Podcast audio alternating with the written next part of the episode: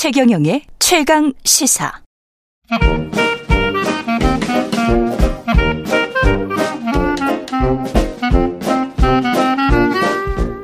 네, 월요일 이 시간 경제합시다 코너입니다. 그런데 지금 청취자 문자 몇 개를 좀 말씀드리면 소일도 님이 최경영 기자 어디 가셨나요? 예, 저는 예 최경영 기자가 아니라 예 이재석 기자입니다. 이번 주 최경영 기자가 휴가를 가서 예 제가 대신 이번 주 진행을 맡았습니다. 주말 9시 뉴스 앵커를 맡고 있습니다. 어, 다음 주에 최경영 기자 돌아오니까 애청자분들은 일주일만 참으시면 되겠습니다. 예. 경제합시다. 최상욱 작가 오늘도 나왔습니다. 안녕하세요. 네, 안녕하세요. 최상욱입니다. 예. 자, 집값 하락 계속 연일 뭐 언론에서 보도가 되고 있잖아요. 그런데 이 하락이 일단 맞는 맞긴 맞는 거죠, 당연히. 예. 네. 예. 부동산 원이나 KB 기준으로 뭐 전부 다 하락세 예. 하락을 기표하고 있고 실제로 매매 가격도 하락 중이기 때문에 예. 맞죠. 그런데 이제 그런 건 있는 것 같아요. 그러니까 실거래가와 이제 호가가 다르니까. 네. 그러니까 이게 이제 하락세라는 것은 뭐 큰 틀에서 당연히 맞고 그거는 알겠는데 실제로 거래가 그러면 그렇게 떨어진 가격에 이루어지고 있는 것이냐 아니면은 일부 뭐 호가만 가지고 어, 언론에서 좀 과장되게 어, 보도를 하는 것이냐 이렇게 얘기하시는 분들도 있는 것 같아요. 예, 어떻게 좀 설명을 주시겠습니까? 네, 그래서 매매 사례가 없는 경우에 부동산원과 KB 모두 보조적인 수단으로 어, 통계를 작성을 하는데요. 예. 항상 거래상이 있을 수가 없기 때문에 과거 상승기 때 기표했던 거랑 똑같은 방식으로 하락기 때도 기표하고 있는데 매매가 없더라도 어, 그 두 지표 모두 다 하락세를 기표하고 있기 때문에 하락으로 보시는 게 맞죠. 음. 그러니까 한두 건 하락 거래 했다고 뭐 빠졌다 이런 게 아니라 예. 실제 어 이제 나와 있는 매물이라든가 그다음에 구매하려는 그런 구매 심리를 종합해 가지고 지금 하락세라고 기표를 하시는 게 맞고 이런 논란이 있다는 것 자체가 뭐 이해가 되는 상황은 아닌 것 같습니다. 아, 그러니까 최 작가 입장에서는 이해가 네. 되지 않는다고 네네 하시겠지만, 예, 또 일부에서는 그렇게 또 얘기를 하니까, 예, 좀 해설을 해주셔야죠. 아, 네. 예, 그런데 지금 이렇게 어, 부동산 이제 하락 이게 뭐 장기적인 추세로 이제 가는 거잖아요. 어떻게 보세요, 최 작가님 개인적으로 보, 봤을 때는 네. 지금 이게 이제 어 일각에서는 이제 그런 우려들을 하잖아요. 이게 경착륙이 되어서는 안 된다. 이런 얘기들을 많이 하지 네, 않습니까? 네, 추경호 그러니까 부총리 같은 분이 그런 말씀하시죠. 예, 그러니까 부동산 가격이 많이 올라서 뭐 내려가는 거는 당연한데 그런데 그게 얼마나 빠른 속도로 급격하게 내려가느냐 이 부분이 지금 정부 당국의 입장에서는 들여다봐야 할 부분 아니겠습니까? 네. 전문가들 사이에서도 이제 그 부분을 염려하시는 분들도 많고 어, 최 작가께서 보시기에는 그러면 이게 이제 어떻게 보세요? 경착륙의 가능성이라든가 얼마나 오랫동안 이 추세가 이어질 것이냐. 뭐 어, 이게 참 예상하기가 힘든 부분이긴 합니다. 네, 사실 전문가들마다 의견이 다를 물어보셨으니까 예. 그 먼저 답변을 드리면 그 최경 아 저 죄송합니다. 예. 그 어, 부, 경제부총리 발언은 10% 정도 이제 경착륙을 말씀하셨어요. 근데 우리나라 지금 세종시가 10% 경착륙이라 하면 10% 네, 부동산 가격이 10% 정도 천천히 떨어지는 게 바람직한 것 같다. 그거는 경착륙이 아니다.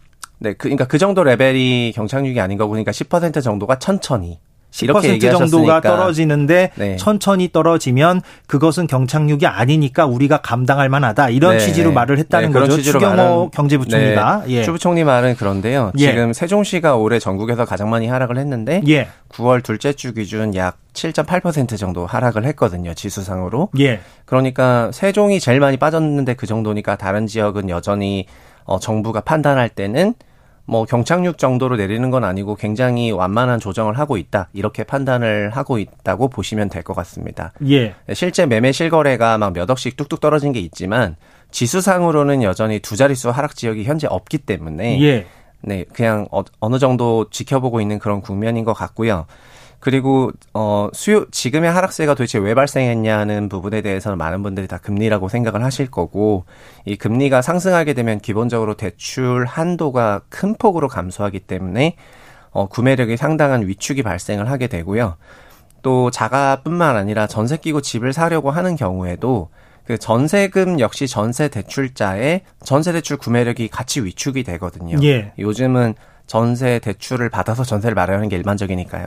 그래서 2020년 8월부터 임대차법 개정 기간에 코로나 제로금리화 시대를 한국도 같이 맞아서 어 전세 금액이 폭증하고 그리고 대출 부담도 굉장히 낮아지는 그런 국면에서 구매력이 폭발을 했고 예. 그게 2021년 12월까지 약 1년 반 동안 이어졌는데요. 지금과 같은 금리 레벨이 이어지기만 하더라도 예. 올해 8월부터 내년 12월까지는 계속 하락 국면이 이어질 수밖에 없다고 봅니다. 올해 8월부터 내년 네. 12월까지. 네, 임대차 기간 임대차법 개정 중에 제로 금리가 맞았던 기간이 딱 정확히 16개월 정도 나오는데요. 그 기간만큼 임대차가 갱신이 될 때 임차인의 임대료 하향 요구가 있을 수밖에 없고요. 예. 그로 인해서 매매 가격이 같이 끌려 내려오는 장세, 역전세 장세가 올해 8월 달부터 내년 말까지 있지 않겠나 이렇게 예상하고 있습니다. 예. 그러면은 그렇게 하락세가 유지된다면 아까 세종이 몇 퍼센트라고요? 7.8 정도요. 7.8% 네. 정도 내렸는데 네. 그게 전국에서 가장 큰 폭으로 떨어진 것이다라는 올해 네, 올해 맞습니다. 올해. 네. 그런데 추경호 경제부총리는 10% 정도까지는 감당 가능하다라는 취지로 말을 한 거잖아요. 그러면 네. 앞으로 계속 떨어진다면 네. 한 자릿수가 아니라 두 자릿수 이상으로 떨어질 가능성도 있습니까? 그럼 경착륙으로 되는 건데 추경호 경제부총리 개념으로는 그렇죠. 예. 그래서 지난번 9월 21일에도 지방의 주택가격 하락폭이 좀 너무 커지다 보니 예. 너무 커진다고 좀 생각을 하고 우려를 하니까 어 조정 지역 해제라는 완화 카드를 썼거든요. 그러면서 수도권 지역에 대해서는 경기도 다섯 개 시를 제외하고는 조정지역 해제 카드를 안 썼는데 안 썼죠. 수도권 역시 만약에 하락세가 지방과 유사한 수준으로 큰 폭으로 나타나기 시작한다면은 예. 조정지역 해제 같은 완화 카드를 아마 쓸 겁니다. 예. 어떻게 예상하세요? 그럼 수도권은? 좀 물론 이 예상도 굉장히 뭐 어려운 질문이긴 합니다만 아, 금리는 예. 어, 수도권이나 지방 가릴 것 없이 어, 모든 가게에 공통적으로 적용 중이기 때문에 예. 구매력 위축됐다는 말씀 드리고 싶은데요. 예. 어, 가게의 구매력은 뭐 소득이 늘어나는 부분도 있고 대출을 쉽게 받을 수 있는 부분도 있는데요. 그 대출 쉽게 받는 부분이 지금 위축이 된 거지 않습니까? 그 예. 그 결과로 어, 저희가 2015년에, 그러니까 2014년에 724 부동산 정책을 당시 최경환 부총리가 썼을 때, 예. 그 당시 평균 우리나라 빚내서 집 사라. 네, 그, 빚내서 그, 집 사라. 그 멘트가 유명하죠. 예. 명언격 멘트인데 예. 그 당시 우리나라 가게는 1년에 평균 60조 원 정도 돈을 빌렸는데요. 예. 2015년부터는 평균 110조 원 빌렸거든요. 더 많이 풀렸다. 네, 예. 더 많이 빌렸 예, 예, 맞습니다. 더 많이 빌렸고 빌려도 금리가 낮아지니까 대출 부담은 좀 비슷하고 그러니까 4%대 60조 빌리나 2%대 110조 빌리나 똑같기 때문에 예. 어, 그래서 큰 문제가 없이 이어졌는데 올해 같은 경우에는 누적으로 마이너스를 빌리고 있습니다.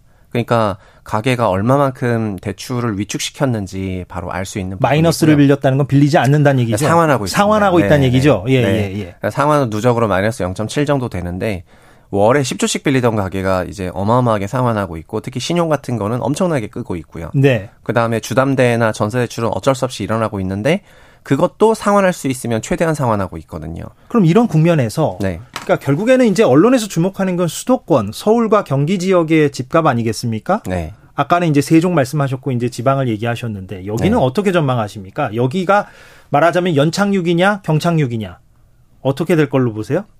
어 저는 이렇게 봅니다. 그러니까 지금 아까 구매량 얘기를 드렸는데 예. 우리나라 주택 가격 레벨이 낮은 상황에서 아니면 장기 평균선 상에 있을 때 이런 구매력 위축이 온다면은 뭐 연착륙이 가능하다 이렇게 생각을 하는데요. 현재 서울시를 포함하는 지역에 서울이나 세종 같은 지역에 어 그런 소위 소득 대비 가격 PIR 수준이 어, 좀 굉장히 높은 레벨이어가지고 장기 평균선을 거의 30% 이상 상회를 하고 있거든요. 아, 너무 어려운 개념들이 많이 나옵니다. 그러니까 예. 예를 들면은 삼성전자 저희가 평균이 한 6만 원 정도로 알고 있는데 네. 언제 언제 삼성전자가 8만 원 가면은 어, 저 6만 원인데 8만 원 갔네. 약간 이런 생각하는 게 있는데 예. 5만 원 정도로 내려가면은 어, 삼성전자도 좀 싸졌네라고 저희가 6만 원이라는 장기 평균 가격이 머릿속에 있기 때문에 음. 시세 가지고 비싸다 싸다를 판단할 수가 있는데요. 예.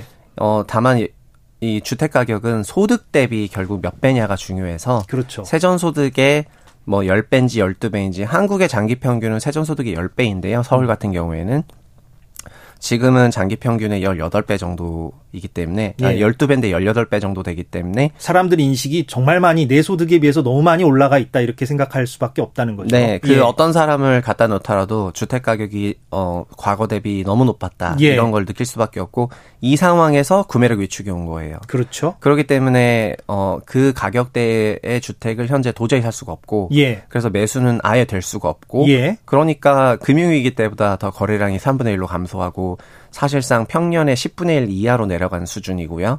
그래서 자연스럽게 가격 조정이 연착륙 아닌 경착륙화 될 수도 있다고 생각합니다. 예.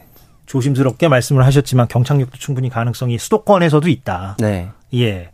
그러면 지금 청취자분 가운데 순이라는 예, 닉네임을 쓰시는 청취자분께서 지금은 집을 사면 안 되는 거겠죠? 조금 기다려야 할까요? 과거에는 영끌에서라도 집 사라는 분위기였잖아요. 이런 질문을 보내주셨는데 어떻게 답을 좀 주시겠습니까? 아, 네, 그러니까 지금 세전 기준으로 8배 이하의 집을 어, 대출을 전부 상환하는 소위 5%대 주담대 금리 스케줄로 자기 소득의 20%가 안 된다면은 음. 어, 주택을 구매하셔도 된다고 생각을 합니다. 음. 근데 지금 웬만한 가구에서 모두 다 요 사이즈를 벗어나거든요. 예. 그래서 집을 샀을 때 너무 소득 중에 지출을 많이 해야 된다거나 아니면은 자기 소득 대비 너무 높은 집을 사서 하향 하방으로 내려가는 그런 리스크를 껴안아야 되는 문제가 생기니까 어 지금은 이제 관망하시는 게 좋을 것 같고 어 제가 그냥 팁을 드린다면은 2020년 8월부터 2021년 12월까지 임대차 입법 개정 기간과 코로나 제로 금리가 맞닿았던 기간에 예. 주택 가격이 공급과 무관하게 어마어마한 상승을 했는데 공급과 무관하게 네. 예.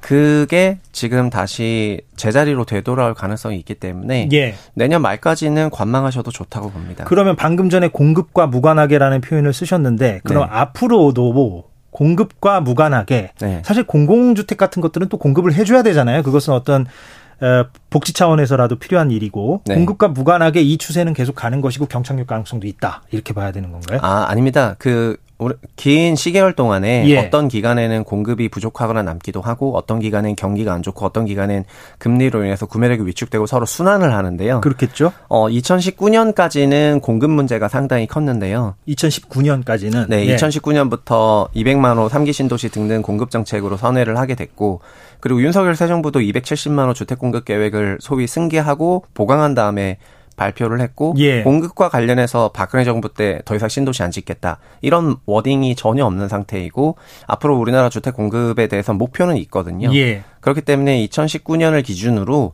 어 펀더멘탈하게 공급이 부족할 수밖에 없다 이런 전망은 수정돼야 되는 게 맞고 어 현재는 공급이 어, 공급을 목표로 하고 있다고 보기 때문에 공급은 이제 큰 쟁점은 아니게 될 수밖에 없다는 말씀이죠. 예, 그러니까 큰 공급은 이제 큰 변수가. 네, 그럼 지금 당장은 그래서 가장 크게 변하는 게 금리 부분이니까 그렇죠. 금리와 임대차법이 만들어낸 그 기간이 조합이 제일 큰 거고요. 예. 이 사단이 지나고 나면은 다시 뭐 경기적인 부분이 될 거고요. 2년 동안 이렇게 고금리와 어, 가계 소비 활동 위축이 우리나라 경기를 또 건드릴 수가 있으니까 예. 또 경기적인 부분이 될 거고 그럼 또 그 와중에 인구 가구 분파에 따라서 공급이 또 제대로 되고 있는지 안 되고 있는지 돌면서 그러니까 이 세 가지 요소가 공급, 대출, 경기 이 세 가지 요소가 돌면서 어, 특정 연도마다 가장 큰 변수가 될 건데 1년 반 동안은 대출 금리라는 말씀입니다. 예. 네. 그 예전과 비교하는 경우가 많잖아요. 그러니까 이명박 정부 때 어, 뭐 금융위기 그때 왔었고 리만 브로더스 사태도 있었고 또 하우스 푸어 얘기를 그때 한참 많이 했었잖아요. 우리가. 네.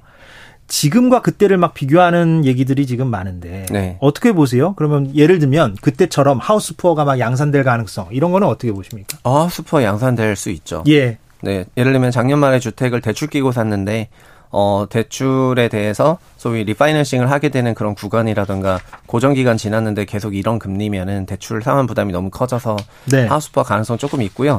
그리고, 그리고 요즘에는 주택 아니라 비주택, 오피스텔이나 지식산업센터 같은 걸 투자로 분양권을 샀다가 준공을 하는 요즘에 준공을 하게 되면서 잔금 대출이 2.5%가 아니라 5.5나 6%로 대출을 받아야 되는 부분 때문에 예. 어, 하우스포로 전락하게 되는 그런 가구들도 존재합니다. 08년과 가장 큰 차이는 08년 때는 전세를 어, 거의 원금으로 이제 임차 가구의 원금인 경우가 많았고 예. 2000 지금 달라진 거는 현재 전세에는 180조 원이라는 전세 대출이 또 기절에 깔고 있어서 깔고 있으니까 전세 역시 레버리지가 돼 버렸거든요. 예. 그래서 더 가격의 변동성이 커질 수밖에 없는 게 지금의 다른 점인 것 같습니다. 예. 아 오늘 참 그 많은 얘기를 나눴는데 예. 걱정이 많이 됩니다. 하여튼 다음 주에도 좀 계속 이어서 얘기를 좀 해보도록 하겠습니다. 경제합시다. 네. 최상욱 작가와 얘기 나눴습니다. 오늘 고맙습니다. 네, 감사합니다. 예.